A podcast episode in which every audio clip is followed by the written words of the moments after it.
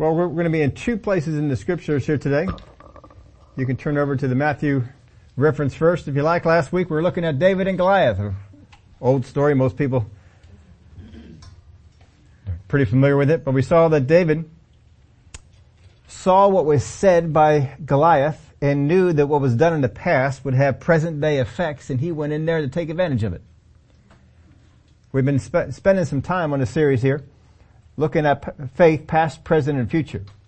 Because we wanted to find out, is it that I already have what I believe for in faith? Is it that I have it now? Or is it that it's coming in the future? Will I have it? Do I have it? How is it, uh, how are we supposed to speak about this? Because sometimes I listen to people talk and they get a little confused. I'm not sure if I was healed. I'm not sure if I am healed. I'm not sure if I'm going to be healed. and the Word of God is never confusing. If we got confused, the only reason we have confusion is because we have partial revelation. We need to get the full revelation and we won't be confused anymore. So we were looking at David and Goliath. We saw that he had made a declaration, Goliath did, and because of that declaration, David knew that he was toast. And so he made a declaration in light of that and pronounced that this man was, he was going down. And he certainly did. But he didn't just walk in a bunch of, of uh, formulas. A lot of Christians, they walk in a lot of formulas.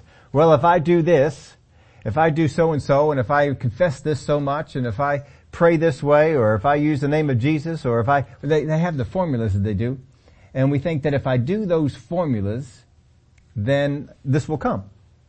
But David didn't live by formulas, he lived by what he believed. He knew that his God was with him. And so when the lion came, when the bear came, he took them on. And then when Goliath came, he said he'll just be like one of those. We saw that his past that he had, the experience with the lion, the experience with the bear, was to give him faith for what he was to face in the future. And it's the same for you. Whatever has gone on your past, God has intended it to have faith for your future. The enemy wants to take your past and twist it, twist your understanding of it, so that no longer is it faith for you, but it's going to feed your doubts and your, your, some thoughts of God that are not correct. In Matthew chapter 8 verse 1, it reads this way, when he had come down from the mountain, speaking of Jesus, great multitudes followed him, and behold, a leper came and worshipped him, saying, Lord, if you are willing, you can make me clean. Then Jesus put out his hand and touched him, saying, I am willing, be cleansed. Immediately his leprosy was cleansed, and Jesus said to him, See that you tell no one, but go your way, show yourself to the priest, and offer the gift that Moses commanded as a testimony to them. So his statement to Jesus is pretty, pretty clear, clear on this. Lord, if you are willing, you can make me clean. This is where so many Christians are today. I know that God can do something. I just don't know if God will. Or if He will do it for me. I know that God has done this for other people. But I don't know if God will do this for me. And the enemy, of course, he comes up and he reminds you of all the things of your past and all the things even in your present and all the reasons why God's not happy with you. And you come up with all kinds of reasons why you're probably going through the situation that you're going through and how it's probably God's will. Teach you some kind of a lesson. And the enemy throws this out on us. So we know that God can do many things, but I don't know if God will do it or specifically if he's willing to do it for me. And this is where this man was. And Jesus didn't take his history, didn't find out what kind of things he had done, what kind of things he believed. He didn't do any of that. He just took this man and he helped him in the one area that he had a problem. And that was this, that was Jesus' willingness. Have you ever had a problem with Jesus being willing? I mean, not just willing for the, I know God will do this for the body of Christ, but will He do it for you? That's where sometimes we, we have a, we have a problem. I know that God has helped other people and He's healed them. I know that He's helped them in financial situations. I hear the testimonies, I see things, but I'm just not sure He's willing to do it for me. And we may come up with things, you know, that I'm not ready, I'm not in a place in faith, um, I've done this and well, I came out of this background and I don't know this and well, I'm not doing what so and so was doing. We have all kinds of reasons that we can come up with this. But Jesus took care of it right here. Jesus put out his hand and touched him saying, I am willing. Be cleansed. Now you've all heard, and we've gone over this a number of times, but we'll go over it again because you just never know who's listening. But most people feel, many people uh, today feel that they are sick or they're carrying around some kind of disease or some kind of condition in their body because God is not willing to heal them or He is not willing to change their situation or that God wants them to go through that particular thing. They're, they don't understand the will of God in the situation. And yet all the time we see Jesus minister and all the, all the people, when they would bring multitudes to Him, He would heal them all. We never one time found Him say, well, it's God's will that you be sick. I, I can't heal you. It's God's will for this to be done. But He said to this man, I am willing, be cleansed. I am willing, be cleansed. So he cleared up the one question he has, are you willing? And he said, I'm willing. If you knew that whatever situation that you had that you're facing, that you have talked with God in prayer with God or you're believing for a, a change, if you knew beyond any shadow of a doubt that God wanted that done, if you knew God wanted you a, to have a better job, if you knew God wanted you to have uh, a, a spouse, children, if you knew beyond any shadow of a doubt that God wanted you to be happy, if you knew this, no doubt at all, would that change the way that you prayed? See, the enemy likes to mess up with the willing part. Well, God will do this for most people, but not for you. And he'll come up with reasons why it's, it's not going to happen. I am willing, be cleansed.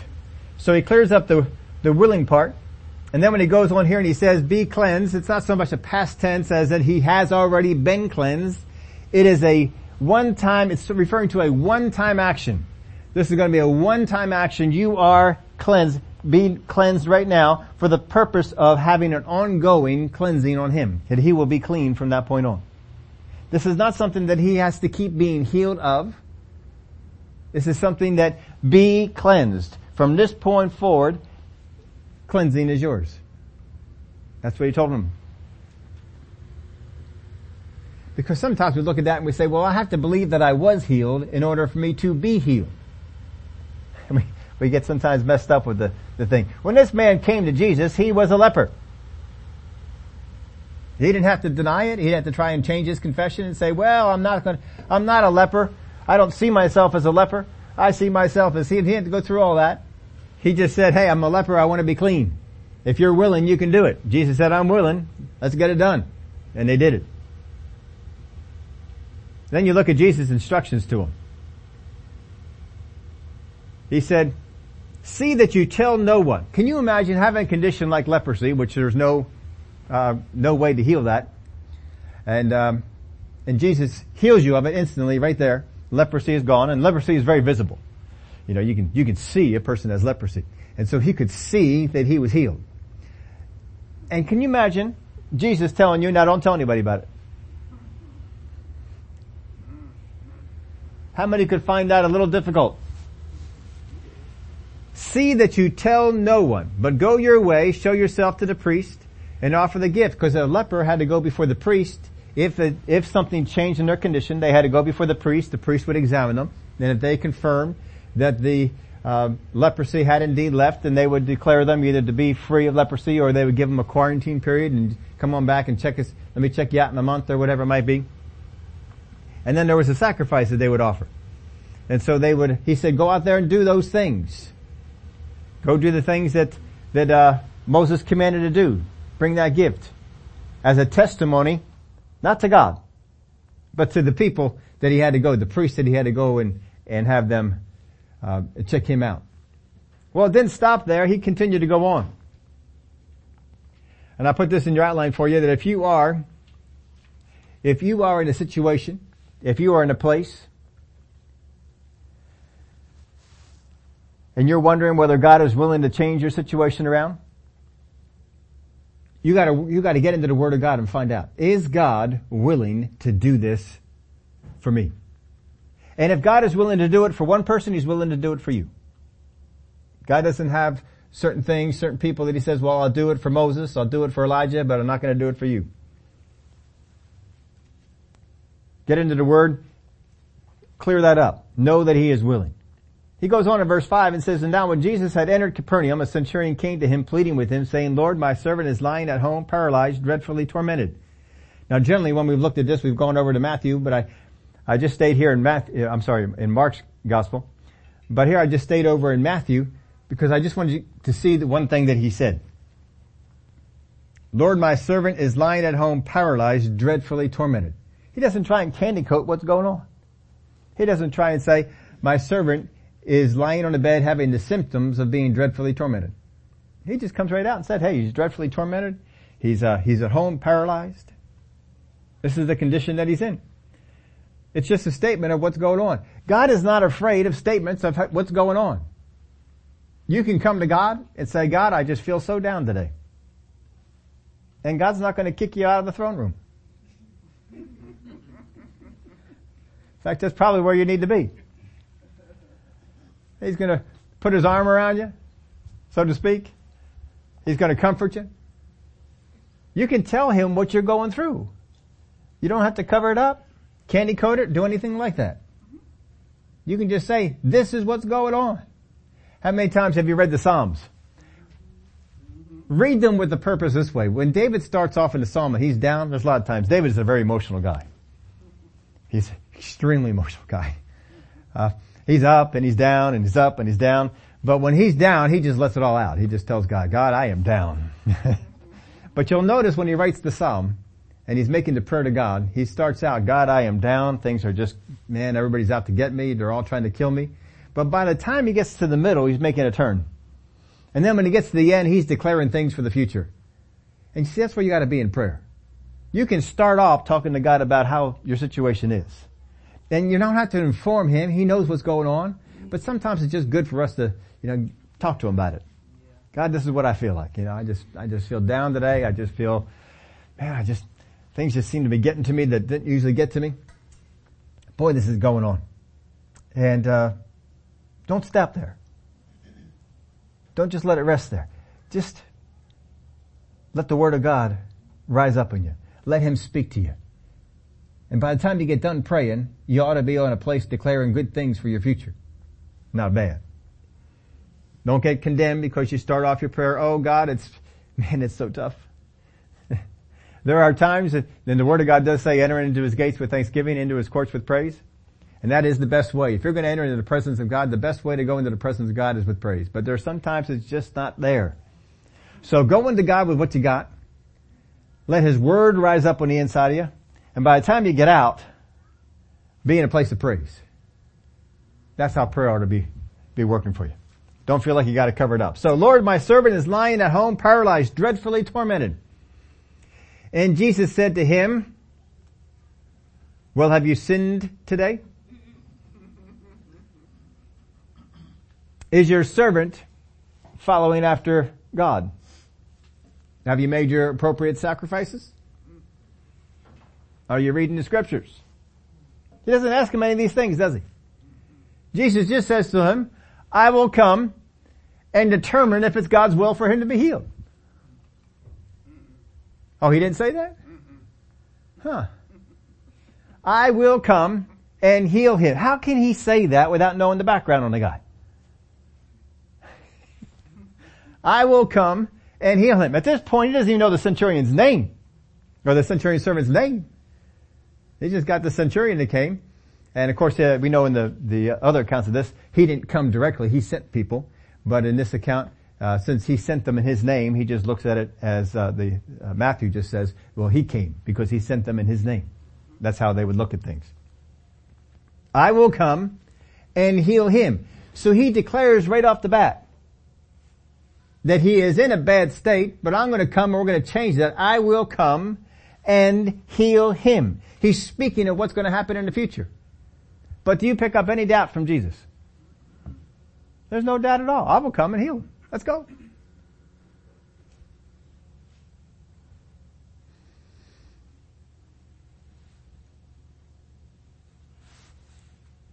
Well, let's go on in verse 8. The centurion answered and said, Lord, I am not worthy that you should come under my roof, but only speak a word, and my servant will be healed.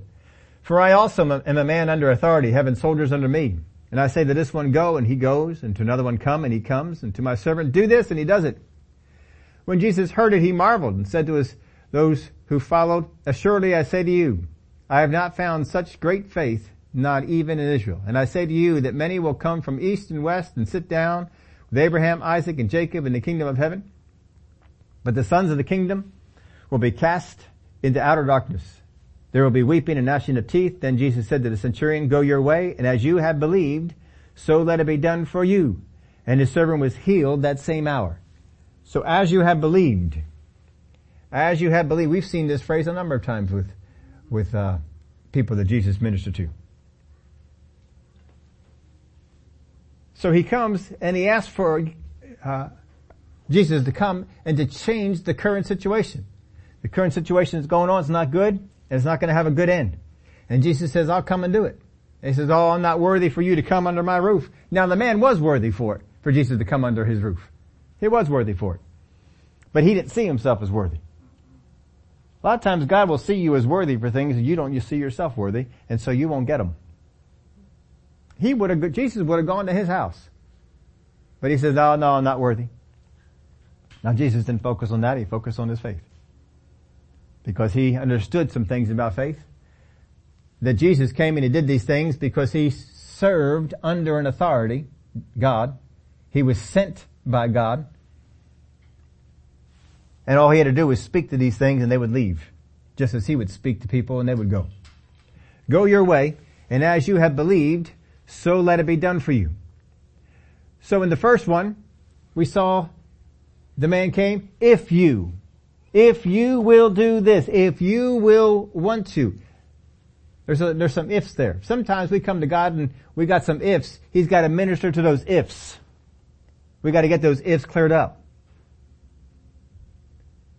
But here in this, this one, Jesus declared, I will. This man didn't say, if you will come. He pretty much knew Jesus would minister into this situation and Jesus did. Here we see that Jesus, and what Jesus does, declare what you believe before you receive. You gotta declare what you believe before you receive it. This man, this centurion, declared what he believed. The one before that declared what he believed. The one, uh, the one with leprosy, he declared, you are able to heal me. I know you have the ability. You have, I just don't know if you're willing, but I know that you're able. He declared that ahead of time. He hadn't received anything, but he declared it. This particular one, the centurion, he said, all you need to do is speak the word and my servant will be healed. Now both of these people had built up beliefs based on what they heard about Jesus. Jesus had gone about healing people of leprosy.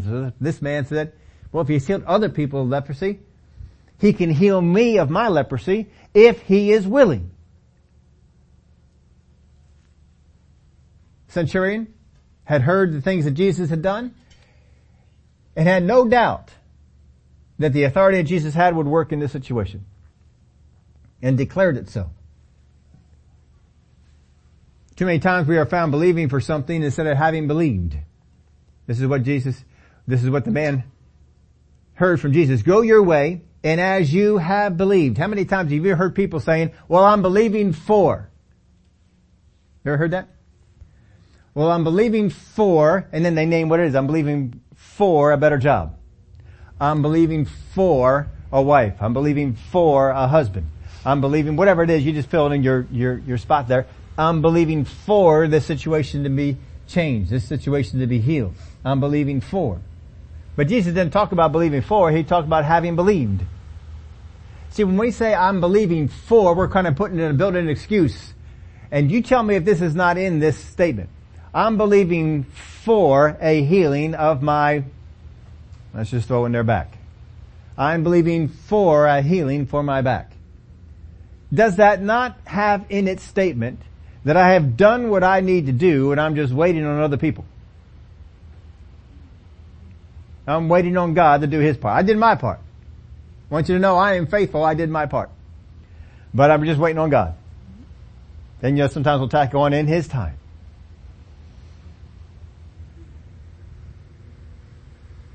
But he said to this centurion, go your way and as you have believed, so let it be done for you. As you have believed. That is past tense. He's got a belief that is in him that has been going on. He's not believing for something. He has already believed. Now that's not just syntax. That's just not word, just words. When I say I am believing for this to happen, I'm declaring first off it hasn't happened. I don't know when it's going to happen. Might even be that God's not willing to do it for me. But this, that's not how this one was. This one, he had believed. Because of that, it caused him to have a certain action. You see, if you are believing for something to happen, it lends itself to more inaction. If you having already believed, it lends itself to some type of faith action. Something that you would do. Now some people, they imitate what other people have done and they call that a faith action. You cannot imitate what someone else has done. It may have worked for them. You know, uh, blind Bartimaeus threw off his, his uh, blind man's coat. Threw it off. That was, that was an act of faith on his part. That was something he envisioned himself doing. He threw it off. Well, just because he did it doesn't mean if you throw off something, then it's going to help you. We've seen people, I've heard people that have done this. You know, they were diabetic and they were taking insulin. And they got into service and they heard some people do some things and they uh, got healed of diabetes and they threw away their insulin. So they came home and they threw away their insulin. Almost ended up in the ER. the faith is not in the throwing away of the medication. What happened was those, the, the people that had worked for and had the stories, there was a, something that rose up on the inside of them and they had faith believing and it caused an action. But if you're believing for something, that's not going to produce the same type of an action. I have to get myself out of believing for and get myself into having believed. Now we're going to take a look at an example, a story that shows this principle more than anything else I can think of in scripture. It is a familiar one to you, but we have not covered it solely in a, in a few years, which I was surprised at. It seems like I'm always in this story because it's my favorite healing, one of my favorite healing stories anyway. Mark chapter 5, verse 25. Now we were in Mark chapter 5 just a little while ago, but we were looking at Jairus. Now we're going to look at this woman. Now a certain woman had a flow of blood for 12 years and had suffered many things from many physicians. She had spent all that she had and was no better, but rather grew worse. And when she heard about Jesus, she came behind him in the crowd and touched his garment, for she said, if only I may touch his clothes, I shall be made well. Now this woman had a flow of blood, doesn't describe all the things about it. One translator puts in there that she had a hemorrhage. Whatever it was, it was a, it was a blood flow that seemed to be pretty constant. And you know if you're going to be bleeding for 12 years, that's going to have an impact on your body. you just can't get away with that, that having some kind of impact on your body. And it's, it's not going to be good. And she wanted this to be taken care of. For 12 years, she is bleeding in a way that is not normal. And it just keeps going on. And she had suffered many things from many physicians, and she had spent all that she had and was no better, but rather grew worse. So she, she's looking for an answer on this thing. You look at a lot of Christians, I, I see a lot of Christians out there and the things that they're doing, and this, this lady, I put this, uh, wrote this down for you, she's invested. You know, a lot of Christians are not invested in their healing or receiving the thing that they want. They're not invested. A lot of times people just want to stay at home and call somebody up. Hey, would you pray for me that I get healed of what this condition is? Then they just stay there in bed. They're not invested. We've had people that have uh, contacted us for prayer. I want prayer for a certain uh, condition, and uh, we'll tell a lot of them. You know, when we're up there interacting with them, we'll tell a lot of them, great, no, come on out to church, we want to lay hands on you. Oh, uh, one person put up there, said, said, that's just a gimmick, get people to go out to church. well, it's a gimmick that Jesus used. There's always that point of contact with Jesus. They didn't pray with anybody over the phone. I know they didn't have any phones. But there was always a point of contact. There needs to be a point of contact. Sometimes there needs to be an effort. We saw one guy, his friends brought him, he couldn't walk, but his friends brought him. When they couldn't get in, they, they invested themselves and they went up and they started tearing the roof apart, lowering them down. They were invested. Jesus many times would tell people to do something to get them invested in their healing. To get them to do something. But we get a lot of lazy Christians anymore. We just want to sit around and say, well, I just sit around and just, just wait for God to heal me. When He does, I'll get up and I'll do something. And that's not, that's not the way that you want to go. You need to get yourself invested. If you're going to ask God to do something, He's going to tell you to do something to get you invested. And the number of healing stories we looked at so far, you've seen that there was an investment. Sometimes people came up with their own investment. Blind Bartimaeus was one of those. Jesus didn't tell him to invest anything or to do anything because he had already done it. He heard about Jesus, he meditated on Jesus, he came up with a plan that if I see Jesus, this is what I'm going to do. And we saw that when he saw Jesus, he did exactly what he saw himself doing. He had invested himself in it. We need to sometimes invest ourselves into the process of us receiving what it is that we need to receive. But a lot of times we just want to sit back and, and, uh, well, I don't believe in all that laying hands of stuff. Well, that's a shame because that's what the Bible says. Well, I just, you know, just, I just get a lot of different Christians from all over and if they all pray for me, I know. We, we come up with our own ways. I can't come up with my own way to get healed. I gotta, I gotta find out what the Word of God says about getting healed. I gotta find out what the Word of God says about what kind of ministry I need to do. If I need a financial miracle, what does the Word of God say about it? You know, sometimes people are believing God for a financial thing, they're just gonna wait by the mailbox.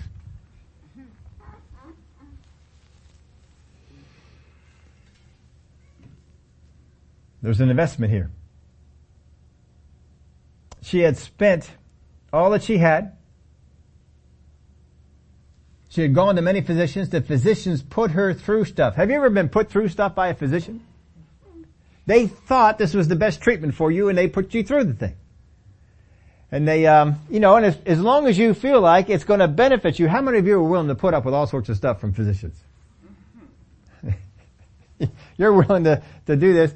You know, I, I go to a chiropractor uh, about once a month. You know, I, I put my body under a lot of stress, so he goes out there and he, he lines things up, and that's all I need. Once a month, straightens it. Most times I even go in there, and there's nothing even wrong. Last time I went in there, I said, uh, what's wrong? Nothing. Really? Yeah, nothing. No, no parts you want me to work? No, whole fine parts to work on. I mean, don't know. They can find some parts to work on. I, I didn't even know that was sore. Oh man, that was they'll find some stuff. But uh, you know, when when I was going through some intense things, he would he would be working on it. He'd be pushing on things, and and uh, he was all in. He had this little tool in his pocket, a little wooden tool, because uh, it was better than his finger. He could get some uh, he get some pressure on it. And so he when he was working on some spots on me, he said he didn't do this with everybody, but he did it with me. He liked me, I guess and he he would get me on that that spot, and he would take that and he'd put it on the sensitive spot, and he would get his whole body off the ground and put all of his possible all his weight on that one little spot. And know, I'm I'm gritting, but I'm not going to say nothing. He's he wants you to you know can take more. Yep. Yeah, come on, don't don't don't don't be easy on me. Give it give it all to me. If, if I believe that what is going, what is causing pain is going to help, how many of you all know you'll, you'll take the pain? Absolutely. Give me the pain. It's alright. Do that. And so he would do that and he, whenever we'd schedule an appointment, we were going through a lot of this stuff with uh, different different parts. He said, "Now make sure you schedule Steve. Don't schedule him for 15 minutes. I need more time with him." Just a sweet man. And he, he put everything he could into it. He'd lean his whole body in on that, that thing and get that, get that going. Now some days it was a little bit too, too sore he wasn't able to, but most times he was. Last time I was in there and, uh, and he, he put everything into it. Everything into it. He said if I had, he told me, he said if I had more, I'd do more. He just, he didn't have anything more to do. But, you know, you'll, you'll, you'll take it. You don't, you don't mind that. You get a surgery, there's some pain involved with the surgery and there's some pain in the recovery of the surgery, but you do it because it's going to help you. At least you feel like it's going to help you, and you don't mind doing it. This is what this woman went through. She would go into a physician and say, well, we got this new technique, and if we do this, we think it will have an effect on you and that's, that's positive. That, that's great. Now there's some pain involved and there's some, uh, you won't be able to eat some things and there's, you know, some, some sacrifice you have to make on the, on what you can eat or, or what you can, uh, what you can do or you, uh, you know, just tell you some things to do. So she was willing to give the sacrifice, willing to pay the money, paid the money, and it didn't work. Now how many have ever gone through a procedure to fix one thing and it didn't work? Ever done, ever done that? You had something wrong in your body you went to the doctor and the doctor said, I think if we do this, it'll take care of it. And you went and you did all that and it didn't work. How many can feel a little bit of a letdown on that? And then another doctor came to you and said, I think if, if we try it this way, this will have a, a positive effect. And you go and you do that. You build up your hope and you go out there and you do that. And it didn't produce anything. For 12 years, she went out to other doctors. and other doctors said, we got another procedure. It's going to cost you some money. How many of you are going to think, I think you guys are just after my money? Because I'm not getting it. I'm not getting any better. But she kept going through it. For 12 years she went through how many doctors she saw, how many procedures, we don't know. That's not all that important in the story. But it was plural.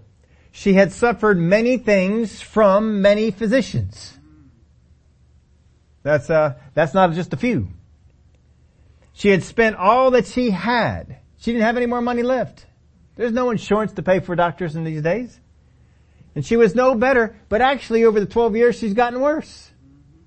She is worse now than when she started, and all the things the doctors had done, it, it didn't help. It didn't change anything. But verse 27, when she heard about Jesus. What did she hear about Jesus? Well, if you want over and I'll, I'll just give you these scriptures, you can write them down. In Luke chapter 6, verse 17 through 19, Luke chapter 6, verse 17 through 19, you're going to find that people had come to Jesus and just touched the hem of his garment. They just touched his garment and power went out and healed them. Now Luke then tells this version of the story of the woman who was healed here. He tells the story about this, but he doesn't tell that until Luke chapter 8. So how many of y'all know Luke chapter 6 comes before Luke chapter 8? So we know that the stories of Jesus having people who touched the hem of his garment came before this. So she had heard that people came up and touched the hem of Jesus' garment. And they were healed. It said when she heard about Jesus. And so she heard about it. Now if you had gone through many things from many physicians, how many of you would be exhausted in your faith and that's all that you got? Because we think about faith in God, but you know there's also some faith you have in people. You've had some faith in some doctors to change something. You've had some faith in some people at the bank that, that some advice they gave you was good. You've had a, you've had uh, things that have come to you for these. You've had faith in that. You don't just have faith in God. You all had faith in the chairs that they would hold you. You had faith in your car that if you drove it all the way over here, it would get you home. You had faith that when you went into the restaurant that they're going to serve you a good meal. And not poison.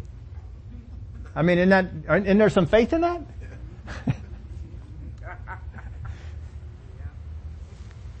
There's faith we have in a lot of things. We don't just have faith in God. But we need to have faith in God. When she heard about Jesus, she came behind him in the crowd and touched his garment. This is why. For she said, if only I may touch his clothes, I shall be made well. For she said, if only I may touch his clothes, I shall be made well. Now I want to read this to you from the Williams translation. I'm going to read the whole uh, section we just read here. Then a woman who had a hemorrhage for 12 years and had suffered much at the hands of many doctors and had spent all she had and yet was not a whit benefit, benefited, but rather grew worse, heard the reports about Jesus. So she came up in the crowd behind him and touched his coat, for she kept saying, if I can only touch his clothes, I shall get well. If you go to Luke chapter 8, don't have to go there now, but if you go to Luke chapter 8 and look at his account of this, Luke puts it this way. She kept saying to herself. She kept saying to herself. How many of you talk to yourself? It's alright to talk to yourself. My grandfather used to always tell us, he said, it's okay to talk to yourself, it's when you start answering yourself. That's what to tell us. So go ahead and talk to yourself. Just be careful you start answering yourself. But she kept saying to herself, if only I touch his clothes, I shall get well. Now we've looked at this before and we've seen what she must have gone through. Because how many know she's got some friends, she's got some neighbors? How many of you have some friends, have some neighbors? And if you have been invested to try and get something fixed in your body, maybe even your car, if you were going to try and fix something in your car, and your neighbors know you've been trying to fix this thing in the car, you took over here, and uh, they didn't they didn't get it right, and your neighbor says, "Oh, I know a guy," and you go over to his guy, and his guy looked at it and charged it for the fix it, and it didn't get fixed, and then somebody else knows of somebody, and you go over to this person, you go three, four, five, six different people. How many of y'all know after a while you just say, "Get rid of the car"? Forget it. We're not fixing this thing. It's just uh, eating up your money. It's time to get rid of the car. But she kept saying this to herself, but I'm sure other people were hearing her, and she's probably talking to other people about it, about Jesus. If she heard the reports, it means other people came and told her the reports. Do you know that Jesus has come to town? He's healing people. Really? What kind of conditions is he? Well, yeah, we saw one person, they were dead. And they got healed. This other person, I mean, they were blind, born blind, became blind. Man with a withered hand, lepers. Named all these conditions that had gone on. And then the story came out. You know that people, all they did was they came up and they touched Jesus' garment. And when they touched his garment, they got healed. Power went out from him and healed them of their affliction. Wow. Just all they did was touch his garment. That's all they did. I bet you I could get in there and touch his garment. And she starts to begin to speak to herself about this. If I just touch his clothes. She said, if only I may touch his clothes, I shall be made well. Do you hear any doubt? The only doubt I hear in that is whether she's going to get to Jesus to be able to touch his clothes. But if she can get to Jesus and touch his clothes, I know I'm going to be healed. I know it.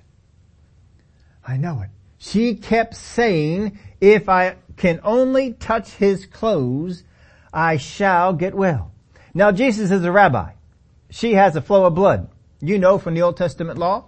If you don't know, I'll tell you. Old Testament law, a woman who had a flow of blood was declared to be unclean and unclean for so many days. And so you were not allowed to touch a priest or a person who was uh, uh, in that kind of an office until your uh, time of impurity was over. So she is constantly impure. She's not allowed to do some things in that society that other people are allowed to do. And one of them certainly is not going up and touching Jesus. But, if only I might touch his clothes. See, I'm not going to touch him and make him unclean. I'm just going to touch his clothes. If I just touch his clothes, he won't be unclean. I won't be doing anything to him. I can just sneak in there, touch his clothes, and then I'm off.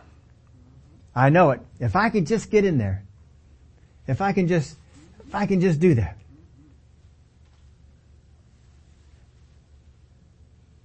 Now see, just because you hear about Jesus, or just because you hear principles of faith, or just because you hear principles from the Word, just because you hear it doesn't mean it's to do you any good. There's a lot of people that heard about Jesus. We don't have too many people like the woman with the issue of blood. She, she heard about it and she began to meditate on it. She began to think on Jesus and what he did. See, when you get into the Word of God, you need to meditate on it. You need to be going over it and over it, mull it over it in your head. I've told you this before. It was taught to me when I was going to school. I think it's the best principle I've ever, ever heard of. That worry is corrupted meditation. How many of y'all know how to worry? We all know how to worry. So you, since you know how to worry, you know how to meditate. When you worry about a problem, you think about all the ways that problem can get worse. All the ways that that problem is going to take you down. You think about it going this way, you think about it going, it hasn't gone that way yet, but you think about it, it's always on your mind, you're thinking about it, you're seeing it go bad here and then bad here and then getting worse here and then going over here, you keep seeing that, and if you're going to meditate the word, just do the same thing you're doing with worry, except in a positive way. Keep going over the word, going over the word, going over the word, seeing how that word can change your situation. This woman heard about Jesus. When she heard about Jesus, she began to meditate on this. How can what I hear about Jesus change my situation? And she came up with this, if I just touch the hem of his garment, I know I shall be healed. Now Jesus did not ever tell her that. None of the twelve disciples ever told her those words. But she heard about Jesus. And she began to meditate on Jesus. Began to think about it. See, this is in the past. This is what Jesus has done. She's in her present. I'm facing this flow of blood. It's been in my past. It's in my present. It looks like it's going to continue into my future. And if she's getting worse, I would think that at some point this is going to become a life-threatening situation. If I can only touch his clothes, if I can only get in there and touch his clothes, I know I shall be well. I know it. See, when you meditate on the word, it will develop beliefs that are in line with the truth of the word. And once you develop those beliefs, you need, you need to declare it. You need to speak it out. You need to say it. Now, I, I think about this. If whether you like sports or whether you don't like sports. In fact, let's just ask that. How many people like sports? How many people would say you don't like sports? All right. Both of you folks are going to be identified with this. Because if you like sports, you can see yourself or people that you know having done this. And if you don't like sports, you can point the finger and say, yep, that's what they do. you look at people who like sports and they, um, they read about their team. They read about all the things their team is doing. They read about the, you know, if it's football, you read about the linebackers, you read about the running backs, you read about the quarterbacks, you read about the wide receivers, you read about all these different positions, you see all the potential they have, and you get all excited because of what your team can do. You generally just read about your team. You want to read about your team. You put on the radio, you put on the talk radio, and you listen to guys talking about your team. And you begin to envision things about Sunday when your team plays whatever other team it's playing. And out of these people's mouths who have read on it, have meditated on it, have listened to the talk radio people and, and talk with other people, out of their mouth come declarations. We are going to win this game. We are going to mop the floor with these people on the other side. And we make these declarations. Why? Because I've been meditating on these things. I've been listening. I've been hearing. And therefore it produces a thing in me. Now I enjoy sports. Um, there isn't too much that I really watch anymore. Um, you know, I, uh, I like basketball, but I don't sit there and watch it. I just, you know, catch some of the highlights afterwards. So five minutes of highlights, I caught a couple hours for the game. But you, you got to pay extra money for the be able to watch the basketball. You got to pay extra money to watch the hockey. You got to pay extra money to watch the, the the baseball. So I don't pay the extra money to do all these different things. Football still comes on free TV, but generally I just record it. And then afterwards, if it's worthwhile watching, I'll sit down and I'll watch it. but you don't want to sit next to me when I'm watching it because I don't watch, I don't listen. The announcers drive me crazy. I don't like any of them. And so, uh, I'm watch, I'll watch the play. The play's about 10 seconds long and I have a little button on my thing I can skip ahead. And I, skip ahead. I know how far to skip ahead to get to the next play. And you know, Carson Wentz comes right up and under center as soon as he got tackled. Bang, he's up and, you know, I'm, I'm just watching that game. It, it don't take me long at all to watch the game. And I just fast forward through the entire halftime. I don't need to watch that. Go right on past all the commercials. I don't mess with it. Because, you know, to sit there and to watch the game anymore, I get frustrated with the referees throwing so many flags and, and so many things being, being done and the announcers announcing their stupidity and how much they don't know about the game. And I, I just get really frustrated with it all. So I figure, why should I watch something that I get frustrated at? I'll just record it and watch it later.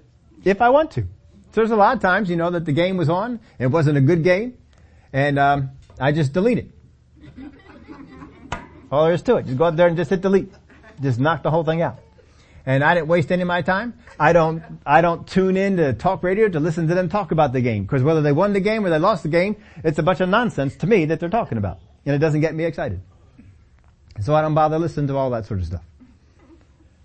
But that's me. That's how I, I go about it. But see, the, you, you meditate on these things and we make declarations. Now you people who don't like sports, you, you'll meditate on the things that your sport lover talks about and does and you will declare how stupid they are for it. you won't make declarations based on what they've said and based on what they've listened to and how much time they've put into it. And you'll, you'll make declarations. You see, if we meditate on the Word, if we allow principles to be built from what we meditate on and put beliefs on it, it cannot help but produce declarations. It can't help it. It's, it's got to produce something. I'm going to say something about it. That's what this woman did.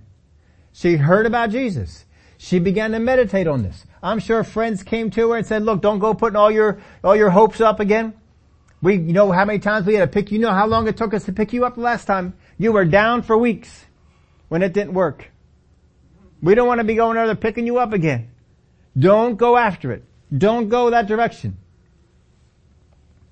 But she didn't listen to him. She kept on going. If I can only touch his clothes, I shall get well. I shall get well. Now if you're going to go after the Word of God and build principles like this, it don't happen by accident. It don't happen just cause it should happen. It happens because you're hungry. If you're not hungry, it's not going to happen. How many of you, the reason that you make a good dinner is because either you are hungry or you anticipate being hungry. Right? No sense going out for a good dinner if you're not hungry. You gotta be hungry. And you gotta be hungry for that particular thing that you, that you want to make up. You know, there is no sense in making a salad if you're hungry for a hamburger. Salad's just not to cut it. But if you want a salad, then that's what you should make. Hamburger's not going to be doing you a whole lot of good. But you got to get hungry for this to work for you. She was hungry for this to work. She was hungry for this being this this situation being changed. She's hungry for it. She's not casual about this at all. She's going after it. How desperate, I, I, you can write this in your outline if you want to. I didn't have room to put it in yours, but how desperate you need to be before you get this hungry will vary. It'll change. Some people have to get real desperate, some people not so much. But the more mature you become, the more mature you become as a Christian, the less desperate you need to be. You don't need to be that desperate. If you are a mature Christian, walking into things of God, you don't have to become super desperate to get into the Word of God to, to meditate on it and develop principles. You won't have to do it. If you are immature, you're going to have to be on the point of bankruptcy before you change it.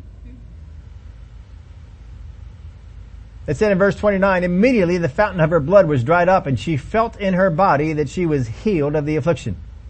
It says she felt in her body. Now that feeling in her body had nothing to do with building the faith. Had nothing to do with it. Her faith was built based on what she heard Jesus say. What she heard Jesus had done. That's what caused it and then she stepped out and she did it. A lot of times people want to have, they want to feel in their body before they'll believe. That's not how this worked for this woman.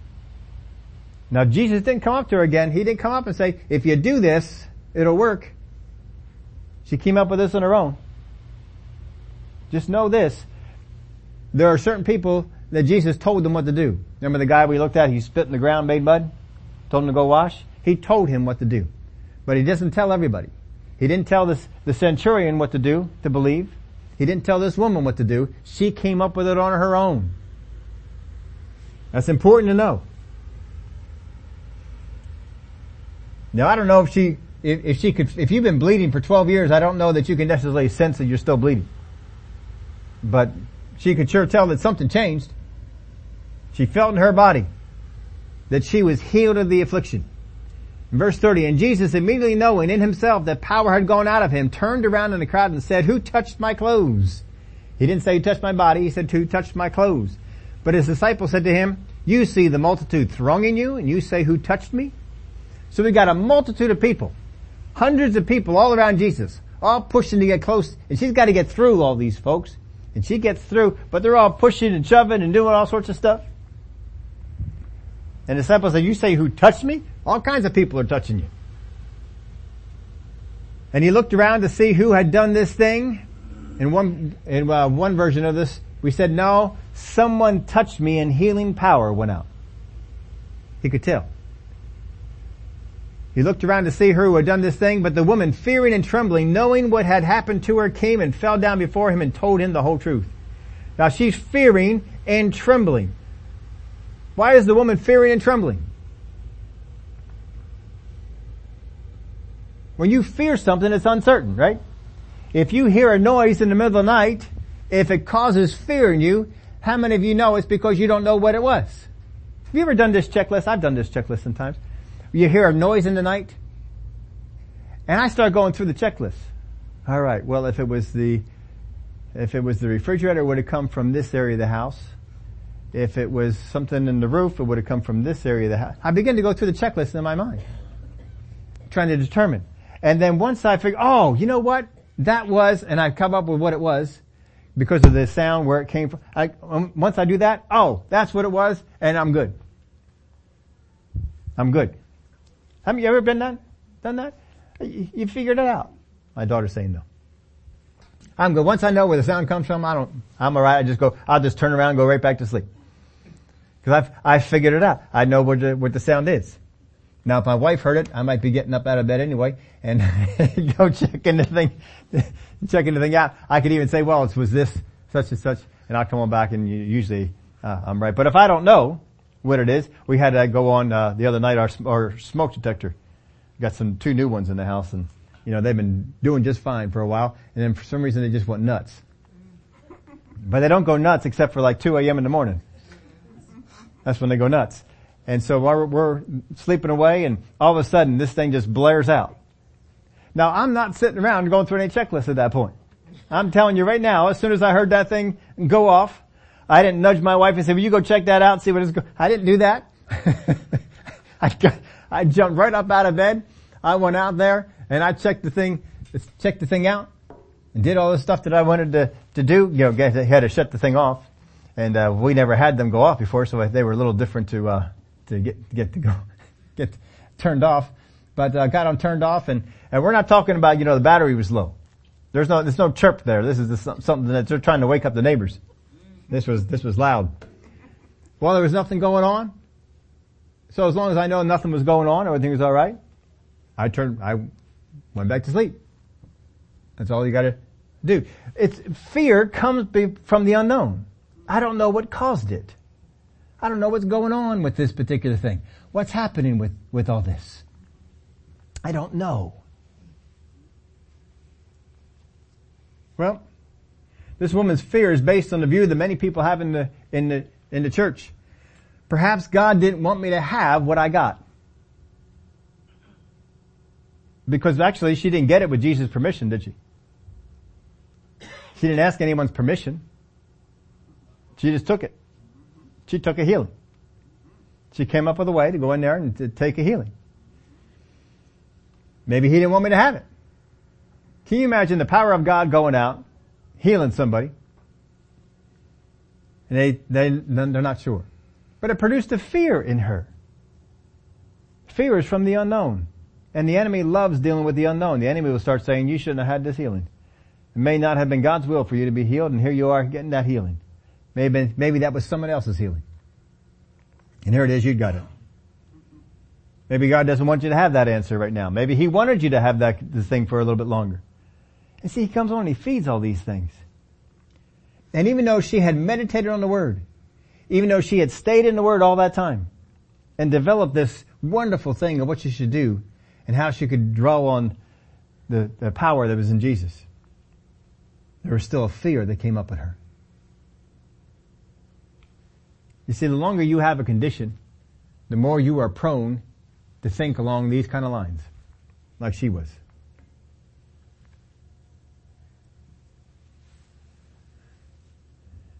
She may be thinking, I've received something apart from the will of God. And now Jesus knows about it. That's not good. Verse 34. And he said to her, daughter, your faith has made you well. Go in peace and be healed of your affliction. So he wasn't trying to find her because he wanted to exhort her, because she took something that she wasn't supposed to have. He said, daughter, your faith has made you well. Go in peace and be healed of your affliction. Go in peace. You're in fear right now. Don't be in fear. I want you to go in peace. Your faith has made you well. This is what he said to her. Jesus was not involved in this healing except that he was there. And that the, the power was in him and she, she tapped into it through faith. But he hadn't done anything. She did it. She heard about Jesus.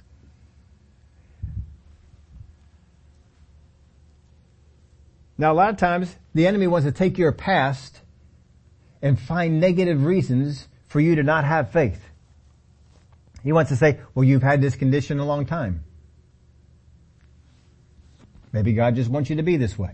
Maybe it's just not for you. Maybe this is not something that God can do for you whatever it might be.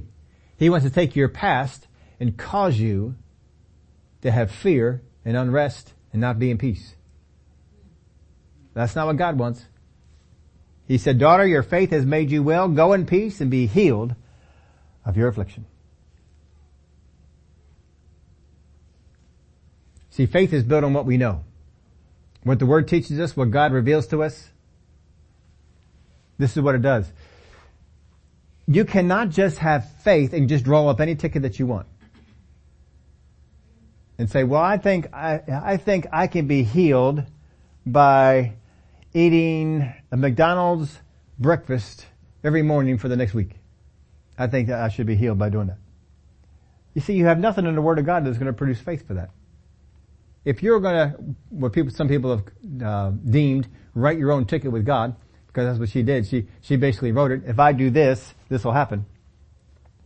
If you're going to do that, you've got to have something in the Word of God to base it on. What in the Word of God is building your faith? You cannot just have blank faith that God is going to satisfy. You've got to have faith that is built on His Word.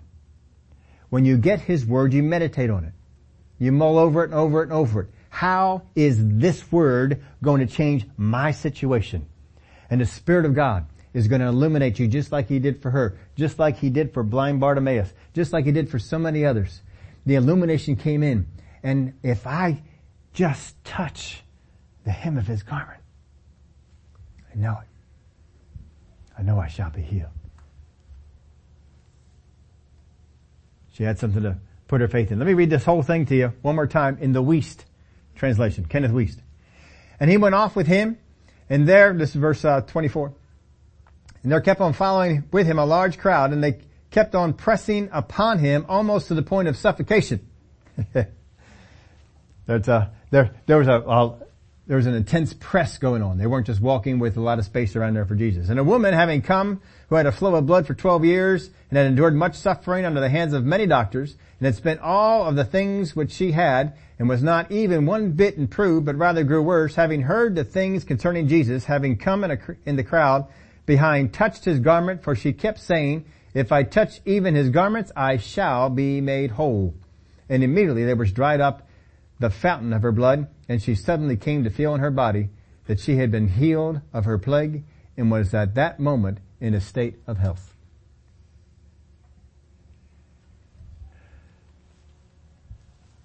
There are situations that you are involved in. Your past, the things that you have been through, is for your faith to build upon. Your past is for your faith to build upon. That's what it's intended for. The enemy wants it to hold you back. But the things that have gone on in your past is for your faith to build it on. David facing the lion, David facing the bear, was to build his faith for when he would face Goliath. The things that are in your past are to build you in faith for what is coming in your future. That's the purpose of your past. Look at that. Look how God has delivered you. And let that build faith for you for where you're going.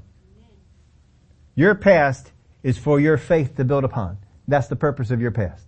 The things that have gone on before, the enemy wants to twist them, make you have a wrong interpretation of what happened, try and hold you back. But that's what your past is for. Your present is merely temporary. Whatever you have going on presently is temporary. It is not permanent. The enemy wants you to think that it's permanent. But what is going on in your present is temporary, whether they be good things or whether they be bad things. Now what I mean by that is this. How many of you all know that the salary that you have now is temporary? Hopefully. God has a bigger one for you down, down the road. He's going to increase, increase that. But it's temporary. You're not always paid the same amount. When you first got out of high school and you went to work, how much were you, you were paid a lot less, weren't you? And you were happy with that.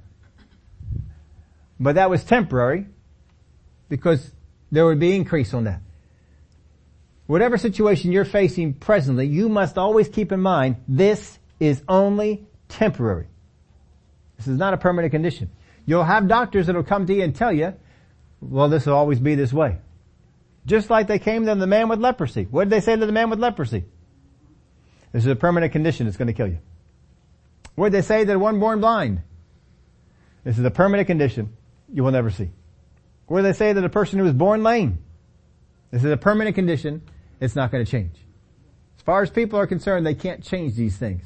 But the enemy wants you to think that whatever condition you have, that you don't like, that you don't want, that is not blessing you, whatever one it might be, is permanent. They will always be this way. If you're depressed, he wants you to say you'll always be depressed. If you're unhappy, you'll always be unhappy. Unsatisfied, you'll always be unsatisfied. Whatever it might be, he's trying to get you to believe that whatever condition you are in, that present condition is temporary. Whereas God is trying to get you to understand whatever, con- whatever condition you are in right now is temporary. I've got good things for you. When Israel was in the land of Egypt, what did God say about it? Temporary. When they were in the wilderness, what did God say about it? Temporary. He's taking them to a place. He's taking them someplace else. He is going to take them to a place of increase, prosperity into a land flowing with milk, with milk and honey, he said to them. Your past is for your faith to build upon. Your present is merely temporary. Your future hope should be from the Word and seen by you as certain.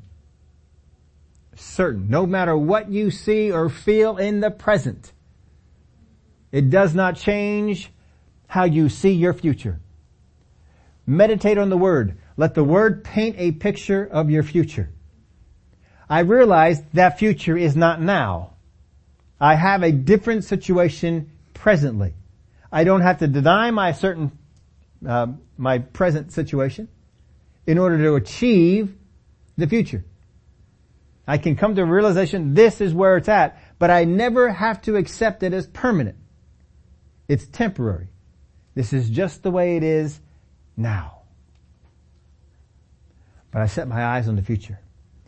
If I just touch the hem, his garment, I know I shall be healed. She didn't let her present situation cloud her view of the hope that had been built through faith in Jesus. What is it that you have faith in today? what is going on in your life. You may have situations, maybe a mental state, maybe a physical state, maybe a state in your job, your neighborhood, family, whatever it might be. You do not have to view that as permanent. And don't come to a place where you accept it as permanent. Let the Word of God paint a picture in your mind. Let it be painted into your spirit. Let you be, let it become a part of you to where you are always saying, just like this woman, she kept saying to herself, I know if I just touch the hem of his garment, I shall be made whole. How many all the contrary thoughts would come to her? How many things she battled with the thought, you'll never get to touch Jesus? you're never going to get close to Jesus. Jesus doesn't care about you. Jesus doesn't know about you. Why is he coming over here with you? All these kind of things are going to come into your head. The enemy is going to try and paint your present as being permanent. This is the way it will be, but you do not have to accept it. Meditate on the word. Get a picture of your future and know the steps that you need to take. She knew the steps that she needed to take. Bartimaeus knew the steps that he needed to take. Other people, Jesus came to them and told them the steps they needed to take because you need to be invested. Can't just sit back there, lay back, and let God do all the work. God says, I, I want to see you invested. Remember the leper? Go wash in the river seven times. Why do you gotta go wash seven times? One time should be enough. Have one of the better rivers. Let's pick out something nicer. He didn't, he didn't say that. There's going to be a path. It's going to be something you can do because you need to be invested in what it is that you want to receive. Would you all stand up with me? Father, I thank you for your word, for the picture that your word paints for us. Our future will change. Whether it changes for the better or whether it changes for the worse is up to us. But Father, our future can change. As we meditate on your word, your word will build belief principles in us. And as we embrace them, take hold of them, it's going to change the way we talk about our future. We're not going to be talking about our future. Well, it's always been this way. Well, I guess I'll always have to endure that. We're going to talk about our future with the hope that the Word has. And my God will change this. And my God will bring this about. And God is doing this for me. And God is over here. And we're going to be declaring the things that faith has let us see. I thank you for it in Jesus' name. Here this morning as we enjoy communion together. Talk about somebody who had the future in mind. Jesus came to the cross, came to the beating that he had with the future in mind. He knew that his present was going to be tough. He knew that the anguish was going to be great. But he did this with the future in mind because he knew that he would win every one of us. He would redeem every one of us and we were worth it. Whether you think you are worth God's sacrifice of his only son, whether you think that or not, makes no difference.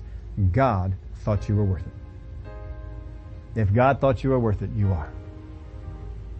You may go driving on home today and maybe pass one of those expensive cars. And you say, oh, those cars are not worth the money. Well, they are to somebody. And even though you may judge yourself, I'm not worth the money, I'm not worth what God spent, God says, yes you are. Yes, you are. See yourself as God sees you. You are worth the sacrifice of His Son. And that Son came to the cross, and He saw the anguish, He saw the suffering, and He embraced it. He took it on because He said, you are worth it. You are worth it. Live your life in view that you are worth it on the night that Jesus was betrayed. He took the bread and he broke it. He said, this represents my body which is broken for you. He did communion in two parts because there's two parts to communion. There's two parts to salvation. One is for your physical body and one is for your spirit. The first part before supper was the bread. This represents my body which was broken for you. And the Old Testament tells us that on his body was put the curse of the law. By his stripes we are healed. Jesus wanted you well. He wanted you healthy and he wanted you whole. As we eat together, let's remember. After supper, he took the cup. He said, this represents the blood of the new covenant. In the Old Testament, every time they missed it, blood had to be shed. In the New Testament, Jesus said, the blood of the new covenant, all you need is my blood. And his blood washed us clean and paid the price. As we drink together, let's remember there's nothing we need to add. Just receive.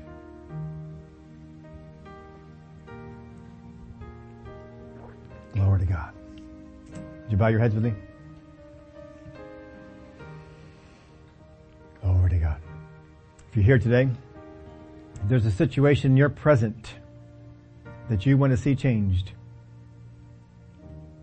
that you have been discouraged in the past, things haven't changed for you the way that you wanted them to. Things didn't quite go the way you had hoped. But you know you need that present situation to change. And you're willing to do whatever needs to be done. You're hungry. You desire. No one looking around if you're here today. You got a situation in your life that, fits that description. Raise your hand. I want to pray for you. Glory to God. Father God, you see the hands that are raised here? They have a situation that's going on. It's been going on, whether a long time or short time. I thank you, Father, that your word will come alive to them as they study, as they meditate on your word this week. And that, Father, you paint a picture of a future that is different. A future that is not having that situation going on. A future that is free of it. And in your word, you will speak the things that their faith needs. Just like the woman with the issue of blood, she came out with a path. If I just do this, the power will come down upon me and I will be healed. Father, I thank you that you'll paint the same picture for us. And the power will come down upon us and we will be healed, set free, and loosed from whatever has us in bondage. I thank you for it. In the name of Jesus we pray. Amen. Amen. Brother Victor, come and close us out.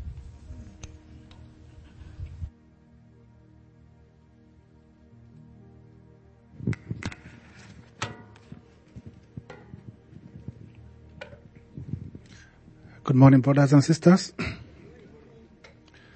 Uh, we're always happy to have us all in church um, to share together in fellowship.